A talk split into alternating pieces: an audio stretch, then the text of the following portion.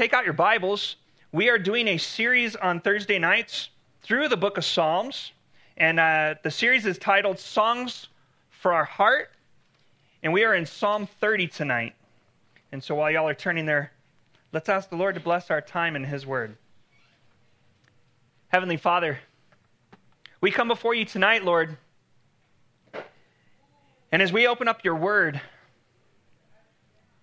we, we do want a song for our heart, Father God. We, we know that the Psalms were written um, with certain situations in mind, with certain feelings in mind. Um, and Lord, we know that they are a blessing to our heart. And so we ask that as we study this psalm, Father God, that you would make it the song of our heart, that it would be one of those that we can go back to, Father God, one of those that we can bring up. And uh, Lord, that it would just glorify you. In Jesus' name, amen. So, Psalm 30 is a song of enduring hope. And there is a uh, verse that's in this psalm that everybody knows where sorrow lasts through the night, but joy comes in the morning. And so that's the title of the message Joy Comes in the Morning. So I don't know where your hearts are at. I don't know where you're at in your personal life at this time. As painful as a season it may be, it is only a season. We know everybody knows that life has its twists, its turns, its ups, and its downs. And we may suffer through many dark nights. Maybe you've been suffering through many that are in a row. Know this the promise in the Psalms is that morning will come. We're to sing to God and worship and praise Him. When we're silent and our hearts turn away from worship, though, we're not living up to our full calling. We're not living up to our full potential. And so, this sin riddled world gives us many reasons to despair. John 16 33, Jesus said, In this world you will have trouble. That's capital T. You'll have trouble with a capital T. It will happen. Our own sin that we choose to walk in, to commit, to partake of, to uh, fulfill that desire, will also bring dark times because it brings on God's discipline. Hebrews 12 talks about the discipline of the Lord as a uh, father would discipline his children, and that he whom he loves, he disciplines. But those dark times, they produce heartache, they bring disappointment. Betrayals leave us feeling shattered. And if it lasts long enough, that hope starts to fade. And we start to wonder will hope ever come again? And that's why God gives us this reminder in the Psalms that joy comes in the morning. Dark nights they can last a long time, but they're never permanent for those who are in Christ Jesus. So instead of hopelessness, we have God's promise that he makes all things work together for good. Romans 8:28 Paul says uh, he's working all things together for good for those who love God and are called according to his purpose. Because that is our God. The only one who can take the very bad and transform it into something good. What was meant for evil turned for good. The only one who can bring beauty from the ashes.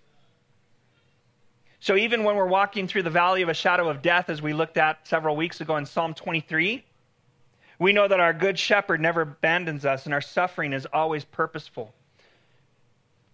The Lord can take the broken places in our lives, the things that are shattered, and what he does is he turns it into a beautiful mosaic that blesses the world. You see, it's often our darkest pain that we're going to find is our brightest light when we trust it to him. So joy comes in the morning if we remain faithful. See, the emphasis of this psalm is on praise to the Lord. And David focused on praising the Lord for rescuing him from a dangerous, difficult situation. And this situation included sickness that brought him near to death. God's anger and discipline it brought him near to death. It brought God's anger, it brought discipline, it brought sorrow, and it brought emotional turmoil into his life. You see, the trial that David was going through, see, he's in a special position. He was the king over a nation. And so, what usually happens is when a leader goes through a trial, when a leader goes through a trouble, the people that are around him go through the same thing. And so his trouble involved the entire nation. And the superscript of this psalm indicates that David wrote this psalm for the dedication of the house of David. And so this can mean two different things. Number one, it can mean that it indicates the palace when David built his palace in Jerusalem, the capital city, after having captured Mount Zion. He made Jerusalem the capital city and all Israel crowning David, his victories experienced over the Philistines, he built this grand palace for himself. And it points to the context being David got to a point of pride. And God would be chastening him. You see, when you, when you get to a point of pride, what it does is it invites the chastening of God. The second thing it can refer to, the house could refer to the temple of the Lord, and then the context becomes the national plague when David chose to census the people. He arrogantly numbered the people, and when God, God gave him a choice, he said, You can choose this, this, or this. And David chose that the Lord would afflict them because he trusted in the goodness of the Lord. And in the goodness of the Lord, 70,000 died from the plague. But whichever case you want to take and look at it from that point of view, the lesson of the psalm is clear that the Lord forgave David and blessed him with a new beginning.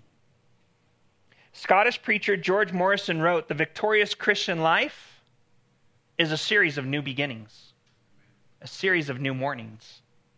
So, starting in Psalm 30, verse 1, it says, I will exalt you, Lord, because you've lifted me up and have not allowed my enemies to triumph over me. Lord my God, I cried to you for help and you healed me. Lord, you brought me up from Sheol. You spared me from being among those going down to the pit. Sing to the Lord, you faith, you his faithful ones, and praise his holy name, for his anger lasts only a moment, but his favor a lifetime. Weeping may stay overnight, but there is joy in the morning. When I was secure, I said I would never be shaken. Lord, when you showed your favor, you made me stand like a strong mountain. When you hid your face, I was terrified. Lord, I called to you. I sought favor from my Lord. What gain is there in my death? If I go down to the pit, will the dust praise you? Will it proclaim your truth? Lord, listen and be gracious to me. Lord, be my helper. You turned my lament into dancing. You removed my sackcloth and clothed me with gladness, so that I can sing to you and not be silent. Lord my God, I will praise you forever. And in case I didn't mention it before, I do teach out of the CSB version, so if yours is a little bit different, it's okay. I've always heard it said that the best version to read of the Bible, as long as it's not a heretical version, the best version to read is the one that you're, the best version to have is the one you'll read. So it doesn't it doesn't matter. It all stays the same when you stay within the uh, traditional translations. But as we look at this Psalms, there's there's uh, three things that we're going to get out of this psalm that we need to understand when we think about joy coming in the morning for those who are faithful to the Lord. And number one, it's bad times do not mean defeat.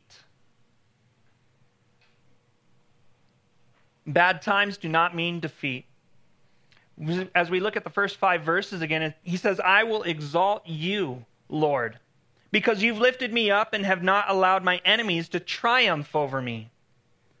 Lord my God, I cried to you for help and you healed me. Lord, you brought me up from Sheol. You spared me from going down from among those going down to the pit. So sing to the Lord, you his faithful ones, and praise his holy name. For his anger lasts only a moment, but his favor a lifetime.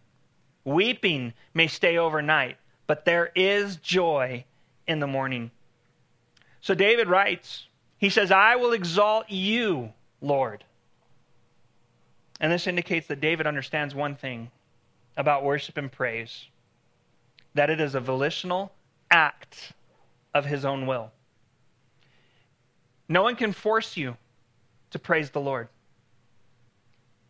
But also, no one can force you to not praise the Lord. That is a choice that we all make, whether we will or won't praise the Lord. And David says, I will exalt you, Lord.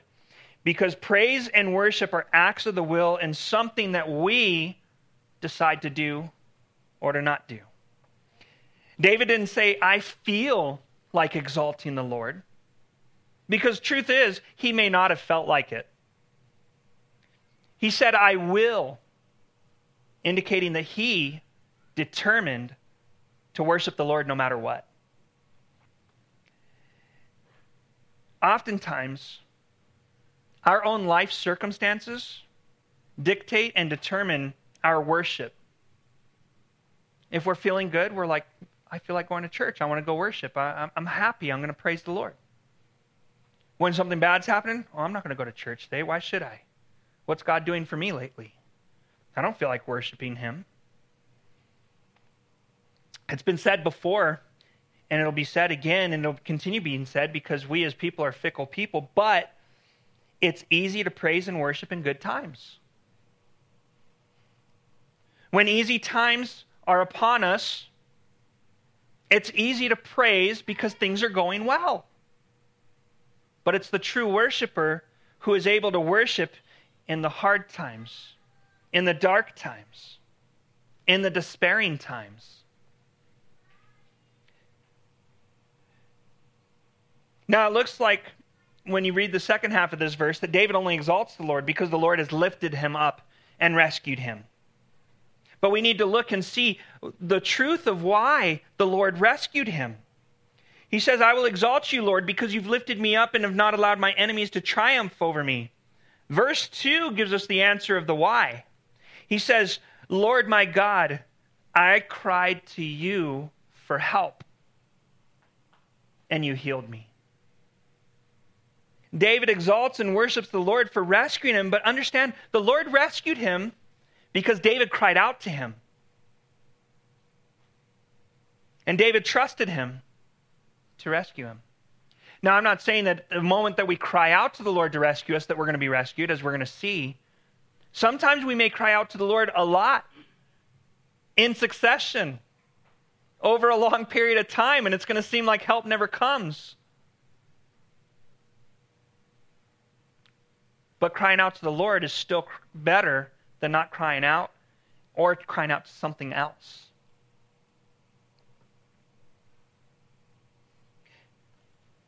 David trusted the Lord to help him. The Lord lifted him from death, healed him physically. David says, You brought me up from Sheol. Literally, he's saying, You saved me from death. Because he was on his deathbed. He was ready to go into the grave, but the Lord healed him and brought him up. He says, You brought me up from Sheol. And he was driven to high praise of God because God gave him life over the grave as I read this, I couldn't help but think, how much more should we praise God in this day and time on this side of the cross, exalting God for providing that eternal life, that life that happens over the grave? You see, in Christ, God gives us eternal life. In Christ, we have victory over the pit.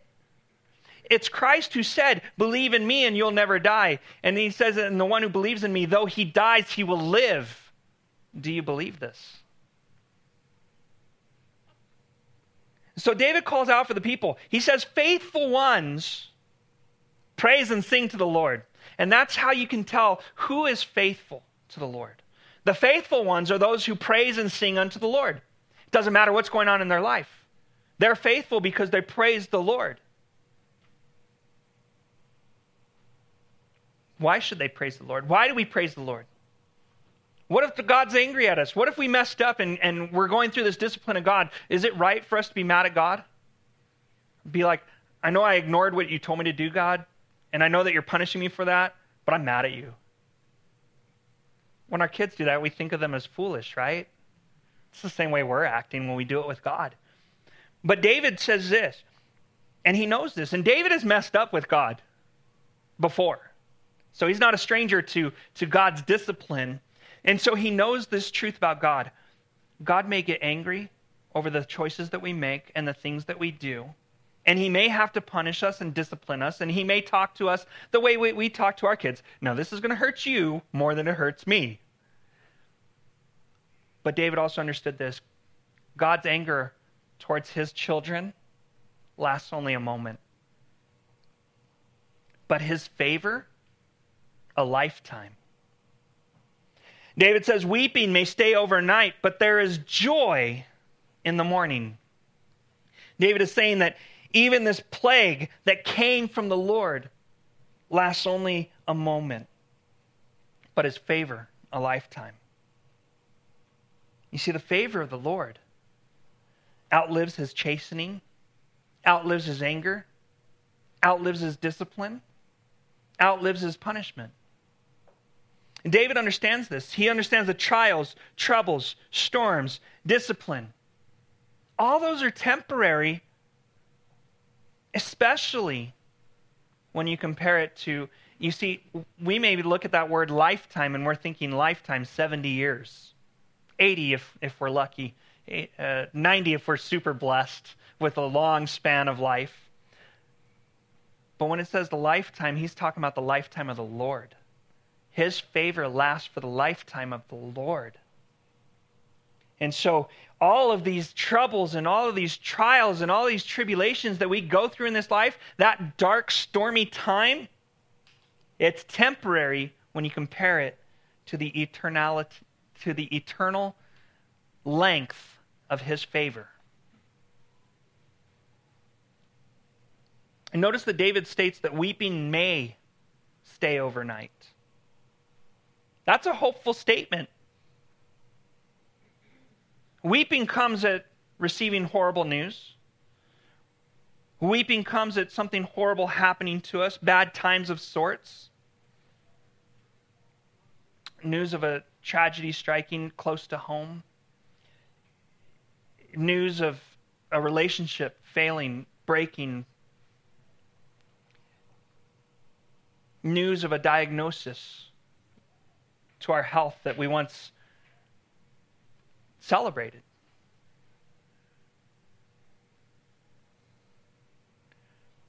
The night that David talks about, where weeping may stay overnight, that night is the period of the tribulation, the period of that trouble.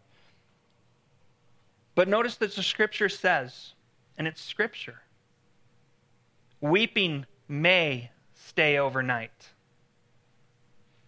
It's not set in stone.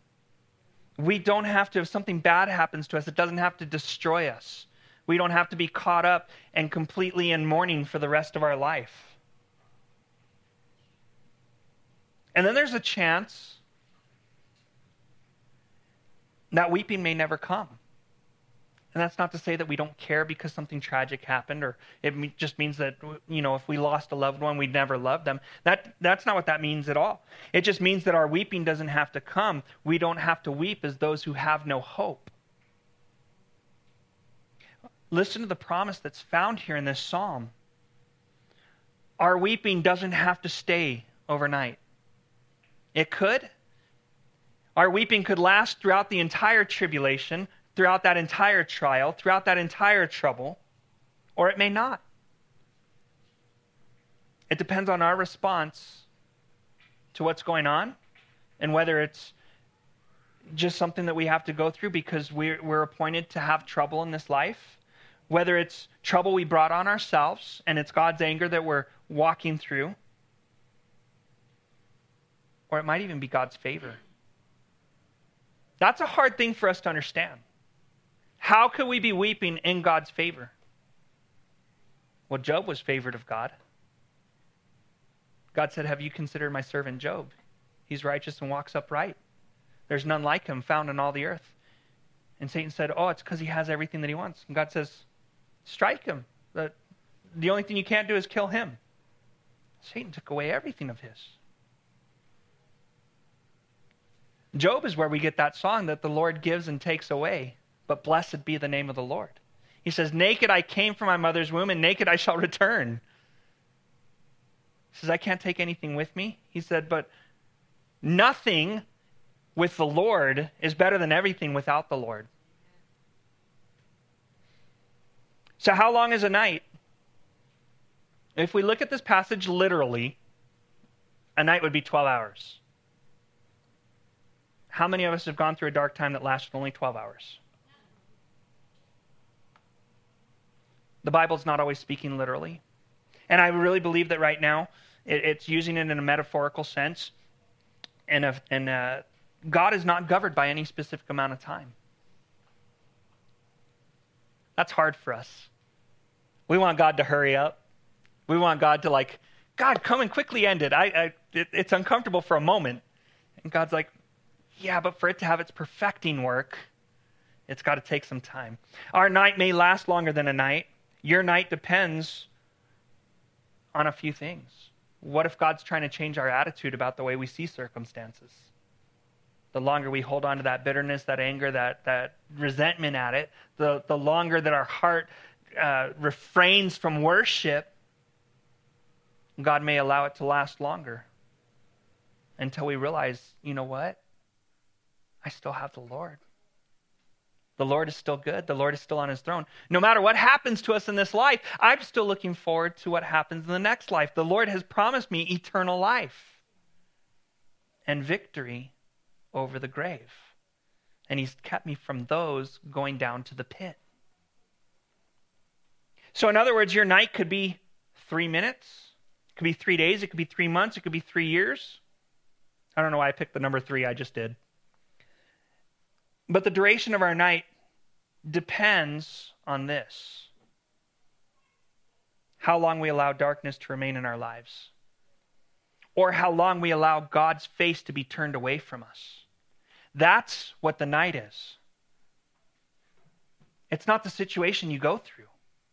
It's not the trouble you go through. It's when you lock yourself away and you say, God's hiding his face from me. Or you're keeping yourself from God. You're not allowing God's face to be near you. You're not welcoming God towards you. Whether it's because of something that happened to us, we go, oh, God must not love me. Well, I'll show him. I won't love him. Or maybe we've sinned and God's disciplining us and we're extra angry at God and we're like, well, now I'm mad at you, God. Or maybe it's just because we're still practicing wickedness in our life. And what happens with that is it breaks our fellowship and our communion with God, and we start to begin to feel like we're far away from God. That's a dark time in our life. To walk through the troubles and the tribulations and the things in this life without God, without feeling His face. That night ends when we turn to God in worship, and you know what happens when we turn our hearts towards worshiping God in those times? Joy's waiting with the morning for us as believers.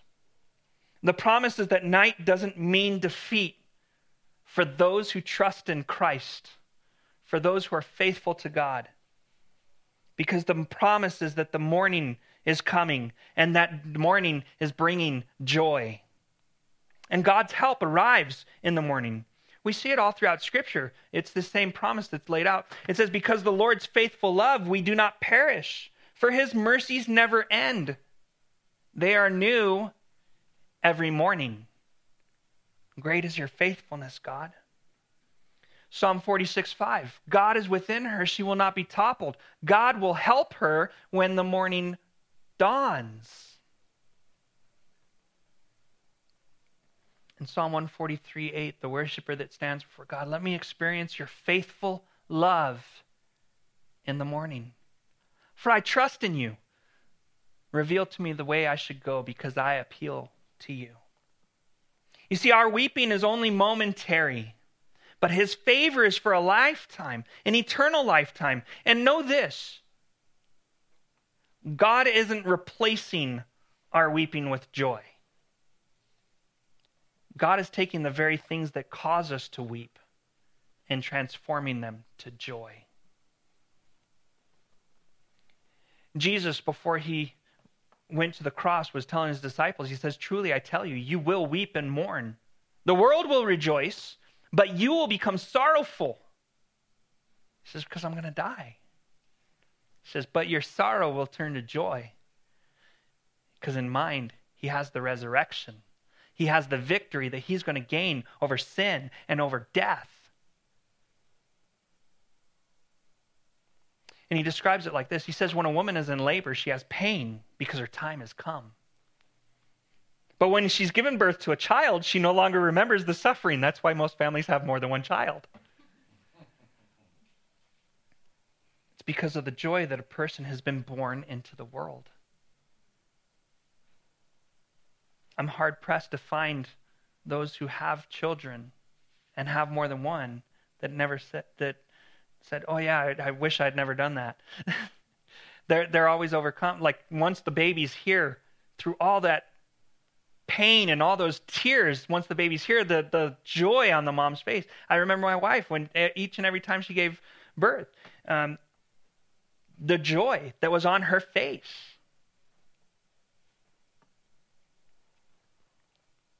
You just can't, you know, the the Lord knew what He was doing, and He causes the the uh, I forgot what they're actually called, the hormones, the endorphins that it releases, and all of a sudden all the pain goes, it makes the mom forgetful.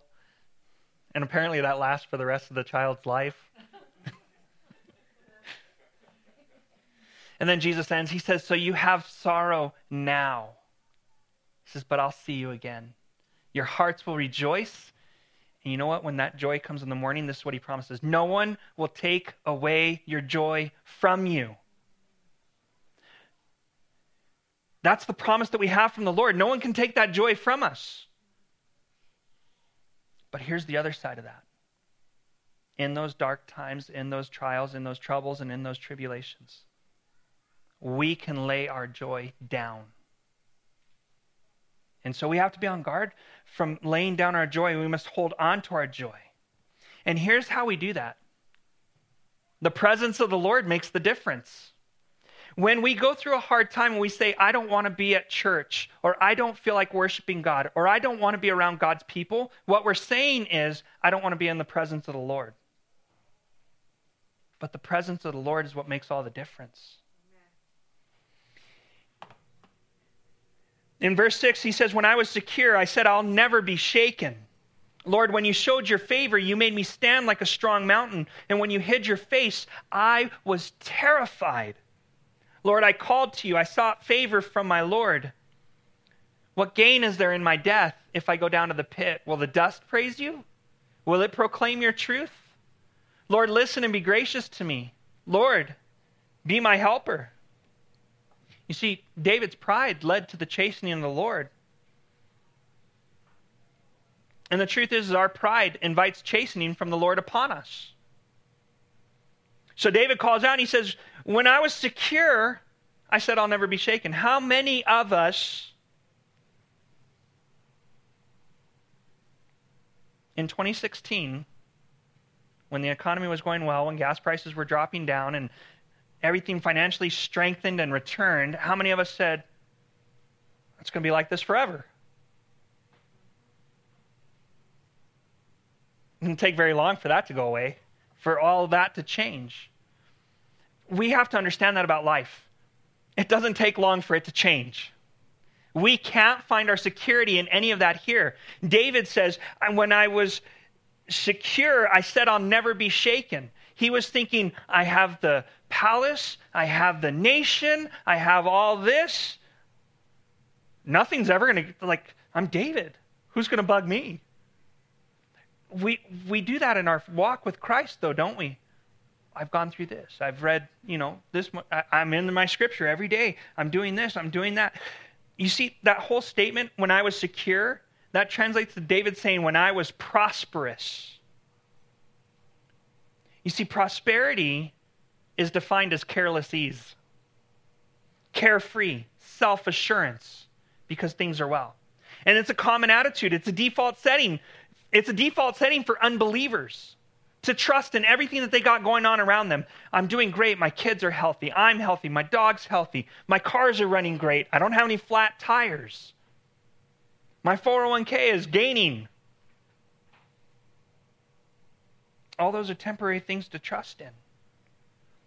But there is a continual temptation for us as believers to trust in those same things.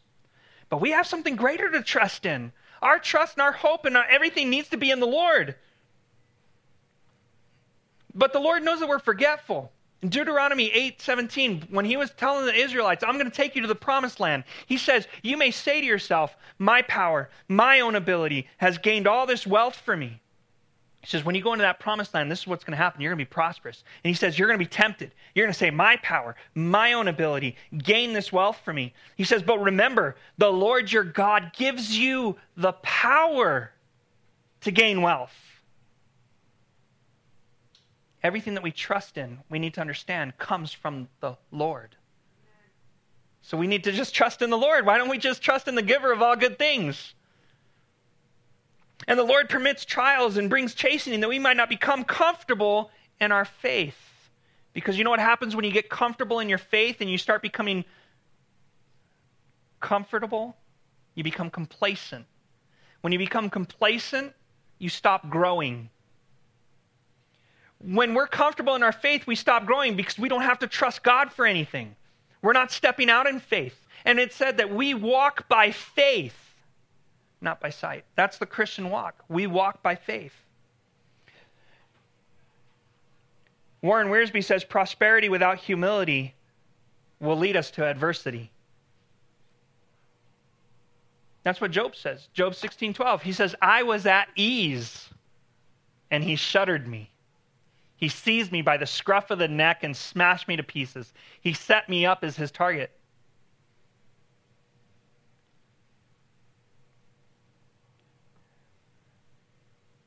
The Lord put us on this planet and gave us this life for a lot of different reasons. You know what one of those reasons was not? For us to sit and be comfortable and do nothing. And David needed to learn a very important lesson. And we have a choice. We can learn from David and, and we can learn from this psalm here, or we can learn from our own experience as we go through it. Because I guarantee you, the Lord wants us to learn this. So we can learn from David's choice or we can learn through sorrow and difficulty. The lesson is this don't stand in your situation. We don't stand in our situation. We don't stand in our prosperity. We don't stand in our health. To stand means to find your security. None of that is our security. When we stand, we stand in the Lord. And Paul, Paul writes about this in 1 Corinthians 10:12. Whoever thinks he stand must be careful not to fall.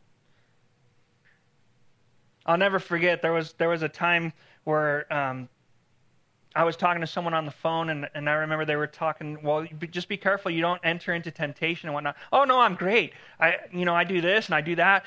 I, was like maybe two years into my walk as a Christian, and I, I, was naming all the things that I do, and so I don't have to worry about temptation. And they quoted this verse to me, and I was just like, oh. And and it's one of the we we can get comfortable and secure in the things that we're doing when we should be secure in the Lord. David recognizes it is the favor of the Lord that allowed him to stand like a mountain. He says, When I was secure, I said, I'll never be shaken. Lord, when you showed your favor, you made me stand. And that's the truth. The only one that can make the, the only reason we can stand is because the Lord makes us stand.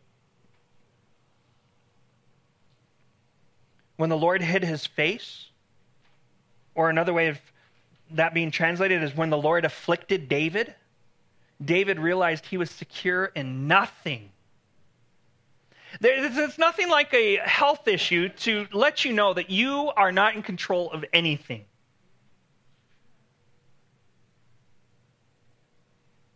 Maybe you're here tonight and you, maybe you're not going through trouble right now. Maybe you're enjoying a season of success. And there's nothing wrong with that. But know this it does not insulate you from difficulties. It does not mean that difficulties won't come or aren't coming. This is the time When you're, when you're feeling like, hey, I'm coasting right now. The Lord doesn't want us to sit up and kick back and, and rest on our, on our uh, backside. This is the time to make our faith firm in the Lord. This is the time, there's no security, there's no safety outside the Lord. And without the Lord, guess what? Life is a nightmare. We have to seek Him. We have to seek His face. We want His presence. That's the difference in our life. That's the difference in our distress. Do we have the face of the Lord? Like David, we have to call on the Lord. We have to seek favor from the Lord because it's His favor that lasts us for our lifetime. That word terrified describes an intense agony, an anguish, and a great fear.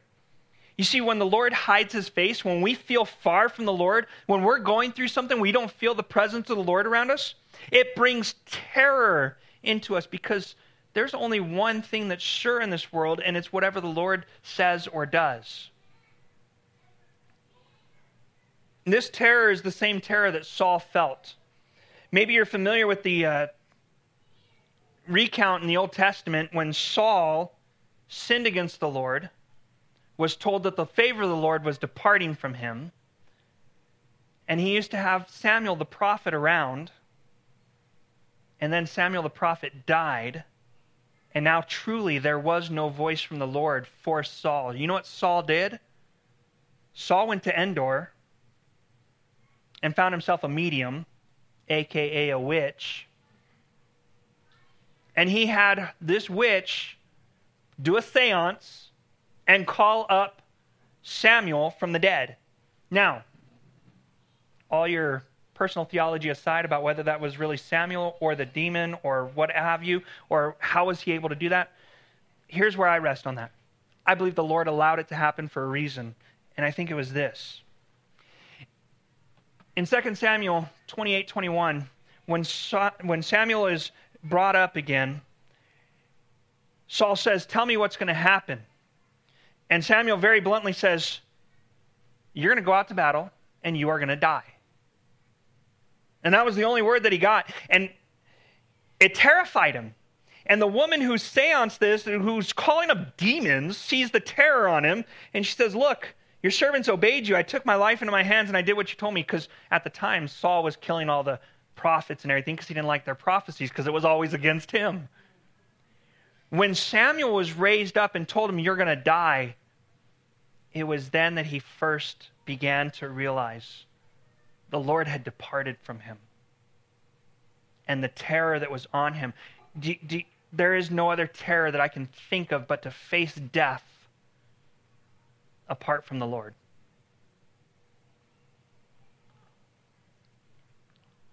The promise is victory to the faithful. The promise is victory to the faithful. You see, we don't have to fear death because we have the Lord. David says, You turn my lament into dancing, you remove my sackcloth and clothe me with gladness, so that I can sing to you and not be silent. Lord my God, I will praise you forever. So David describes the transformation for those who are faithful in the Lord and the Lord's power to transform seeming defeat into victories. You see, David says, You turned. The Hebrew word is hap, hapatka, and it means to be transformed, to cause to change.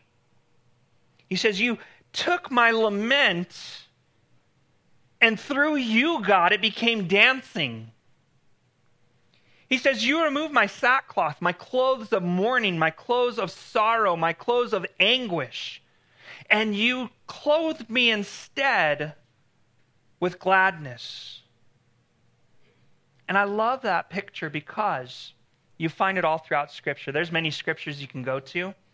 Um, Colossians and Ephesians are two of them, where it talks about the dramatic transformation of the Lord in the life of the believer and as it relates to taking off and putting on. It's taking off the sorrow, taking off the anguish, taking off the grief, and putting on the gladness. It's that dramatic transformation of the Lord in the life of the believer. Sackcloth always serves gladness. It's a hard thing for us to understand this side of glory, but know this that there is no true joy without the experience of sorrow. We can appreciate the benefit of the cross without the death of Christ. If all we had was the forgiveness of sins, but we didn't have the death of Christ and the sacrifice that took and what he endured and what he went through, we can never truly appreciate the fact that he laid his life down.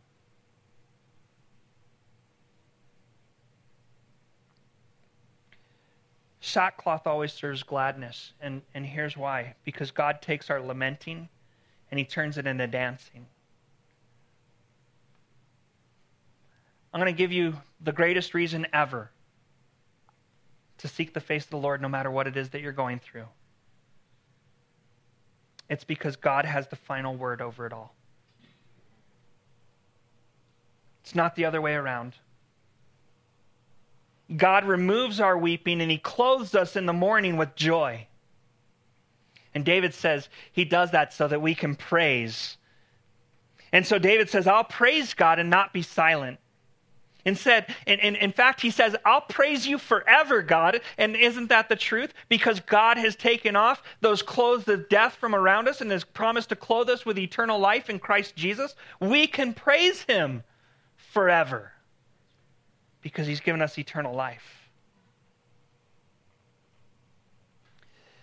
In every night that we experience, we can either have a pity party or we can rehearse the choir songs of heaven. Know, know this no matter what happens, God's promise, and God's promises always come true is that ultimately in Him we will be victorious. The Apostle John writes in his epistle, 1 John 5 4, he says, Because everyone who has been born of God conquers the world. And this is the victory that has conquered the world our faith. Because we have believed that He sent His Son and that His Son died on the cross and was raised again on the third day and in him we have forgiveness of our sins and eternal life.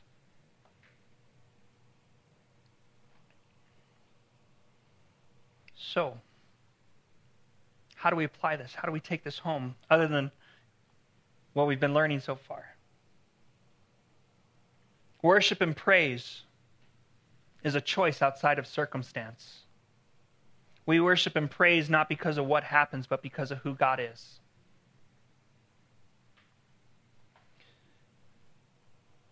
God's anger is brief, but his favor lasts a lifetime. We need to seek his favor because that lasts a lifetime. Weeping, our weeping may or may not last all night. Depends if we're seeking the presence of the Lord, if we're seeking his face, if we're looking for his favor.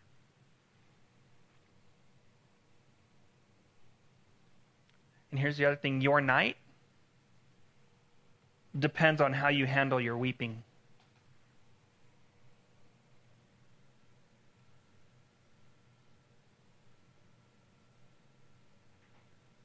I've seen people just overtaken with such sorrow and anguish that it that overtakes them. They, they can't do anything, they can't even get out of bed.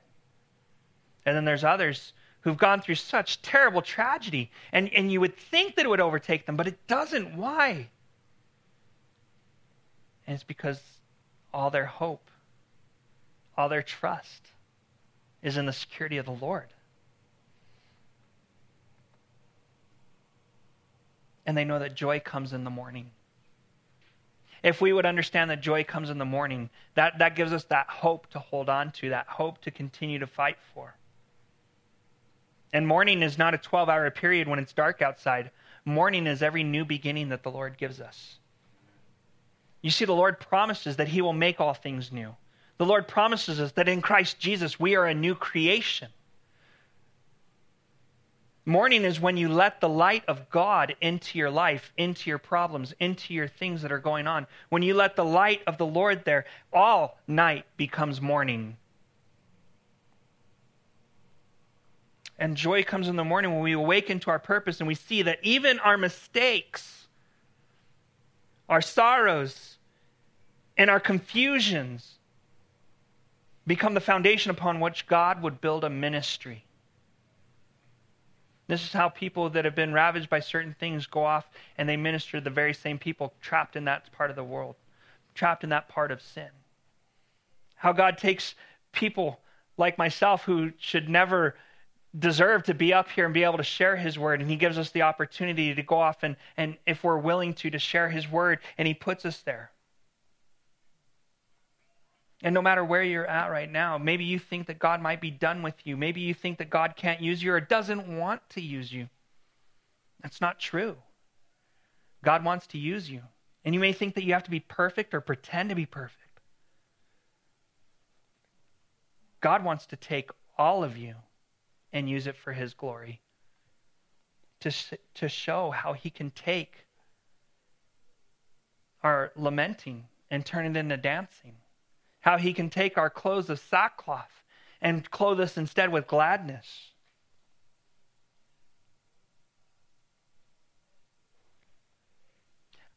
I like this description of what it looks like. Have you ever seen a tapestry? How beautiful that picture is on the front? You ever flipped it around to the back? Just a crisscross, ugly maze of threads and everything. No, no rhyme or reason to any of it. That's the side we see. God's seeing the other side, the picture that He's making, the thing that He's doing. And so God allows pain and struggle into our lives. We're told in the New Testament that it refines us like gold, proving our faith. We see that God, through Jesus, suffered greatly, suffered terribly while here on earth, so that we would know that he understands our pain. And Hebrews tells us that he endured all things that we go through, so that he is not one who doesn't understand what we go through, but in the same way has been tempted in every way. And as bad as it was in that moment, Hebrews 12 2 says, keeping our eyes on Jesus, the pioneer and perfecter of our faith, for the joy that lay before him he endured the cross, despising shame, and he sat down at the right hand of the throne of God. Jesus endured the cross because he saw the joy that lay before him. Continues on and says, Consider him who endured such hostility from sinners against himself, so that you won't grow weary and give up. Our weeping may last through the night, but joy comes in the morning. Do not grow weary. Do not give up. Jesus models what it means for us that joy comes in the morning. Jesus shows us that God has the last word. His death did not have the last word. When he rose out of the grave, that had the last word. And we saw that death by death was put to death so that all who trust in Jesus Christ would not taste of death, but have eternal life. And so it is that joy comes in the morning. Heavenly Father, we come before you tonight, Lord. And Father, we thank you.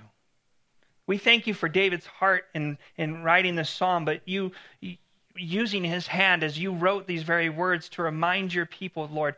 Father, we will weep, we will mourn, we will go through tough times, especially if we're trusting in anything in this life. But Father, the promise is, the truth is, if we trust in you, if we seek your favor, if we seek your face, then we will stand as a mountain.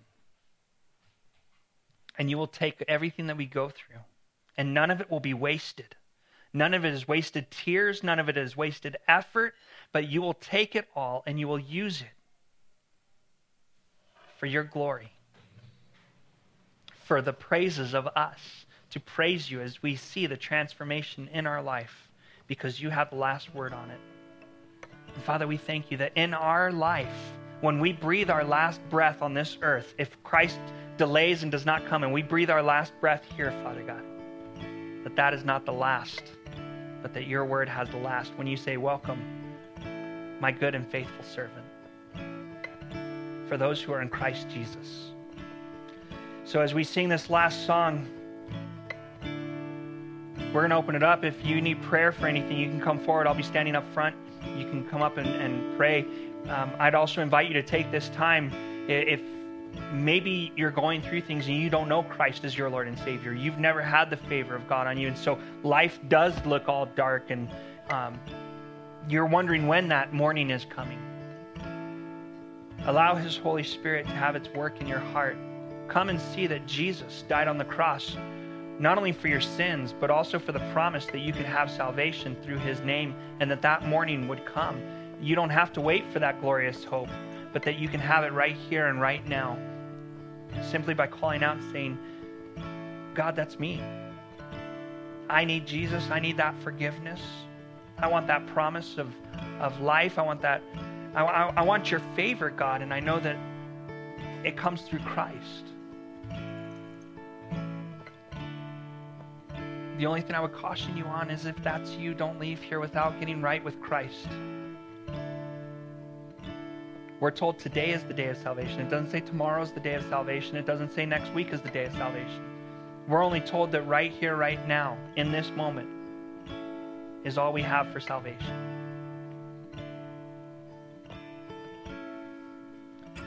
Father, we thank you that you do open it up for us to come to Christ, that any who would call upon his name shall be saved